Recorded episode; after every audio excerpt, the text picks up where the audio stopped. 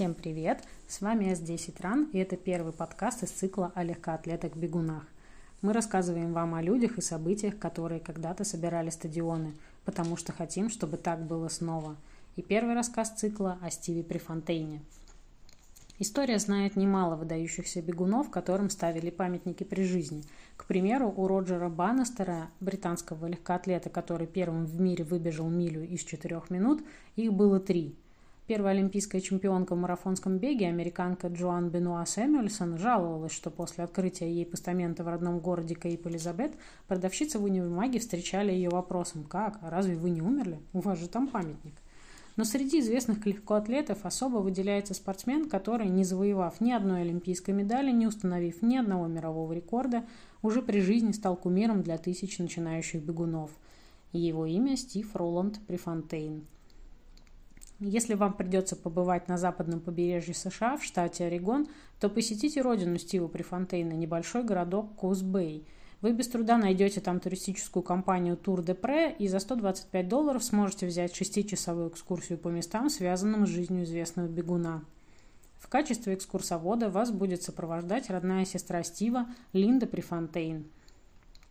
Если о спортивных достижениях Пре известно практически все, то некоторые детали его личной жизни выясняются лишь спустя годы. К примеру, на Олимпиаде в Мюнхене в 1972 году Фрэнк Шортер переводил своим друзьям трансляцию немецкого телевидения о захвате арабскими террористами израильских спортсменов. Шортер хорошо знал немецкий, потому что родился и вырос в Мюнхене.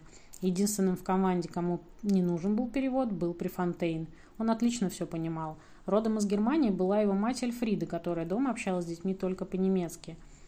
Особая загадка – гибель Стива. Последним в живых Префонтейна видел все тот же Фрэнк, Фрэнк Шортер.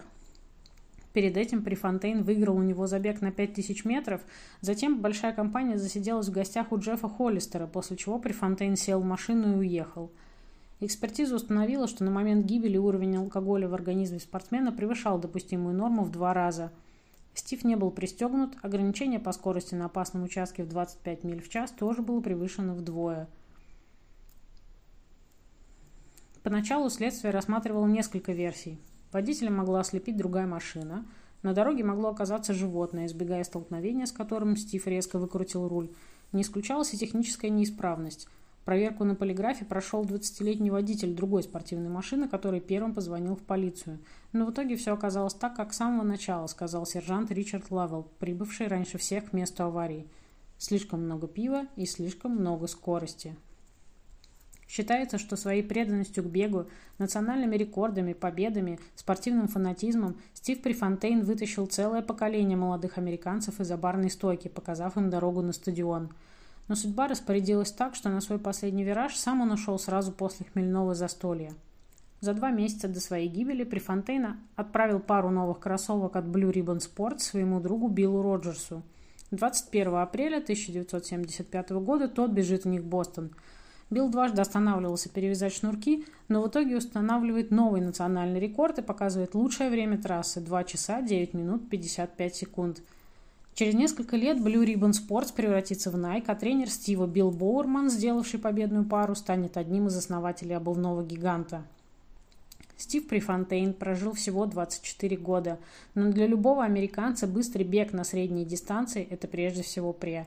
Отважный парень из Орегона, не боявшихся крутых виражей.